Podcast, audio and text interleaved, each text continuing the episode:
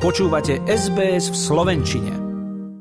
Schopnosť kúpiť si vlastný dom alebo byt v Austrálii sa aj naďalej zhoršuje. Najnovšia správa spoločnosti Domain o dostupnosti bývania ukazuje, že priemerná veľkosť nehnuteľnosti sa vo veľkých mestách za posledné 10 ročie zmenšila, a to o 13% Cena za meter štvorcový však neklesla, čo znamená, že kupujúci platí viac peňazí za menej majetku.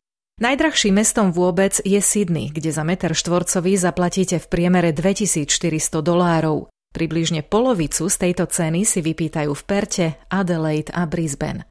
Počas pandémie však došlo k zaujímavej zmene. Už to nie sú len veľké mestá, ale aj regióny, ktoré lákajú kupujúcich. Many people during the pandemic saw the regional areas as an option to do a tree or sea change. Ako vysvetľuje vedúca výskumu a ekonómie v domain Nikola Paul, situácia na vidieckom realitnom trhu sa kvôli zvýšenému dopytu zhoršila. Ceny sú tam stále lepšie ako v metropolitných mestách, ale hodnota za peniaze klesla.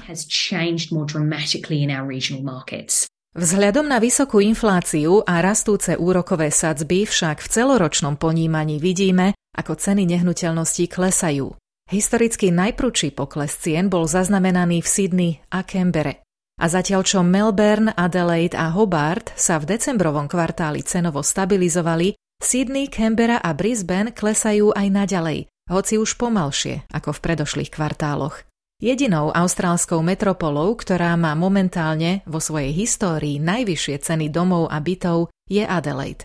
Správa Domain zároveň ukazuje, že v čase krízy životných nákladov sa v najdrahších mestách Austrálie viac predávajú byty ako domy. V decembrovom kvartáli to bol prípad Sydney, Brisbane, Adelaide a Darwin. Vidíme tiež, že apartmány v Melbourne zaznamenali najrýchlejší medziročný pokles cien vo svojej histórii. V Kembere klesali najprúčie od roku 1997. Najvyššia cena za meter štvorcový je v tých mestských častiach, hovorí Paul, ktoré majú nedostatok pozemkov a kde vidíte najviac tzv. townhouseov. Tam je tlak na cenu naozaj veľký. Podľa pokladníka Jima Chalmersa je vinníkom v zhoršujúcej sa dostupnosti bývania vysoká inflácia, neustále zvyšovanie úrokových sadzieb a rastúce ceny plynu a elektriny.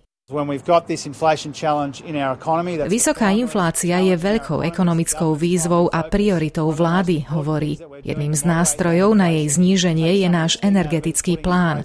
Už dlhšie hovoríme, že inflácia bude vyššia, ako by sme chceli, a potrvá dlhšie. Ako uzatvárajú Markus Megalokonomos a Daniel Robertson z SBS News, vzhľadom na to, že pomoc štátu s vysokými účtami za energie bude spustená až v polovici roka, Austrálčania túžiaci po vlastnom bývaní si musia utiahnuť opasky už teraz a po svojom. Páči sa mi? Zdieľajte, komentujte, sledujte SBS v Slovenčine na Facebooku.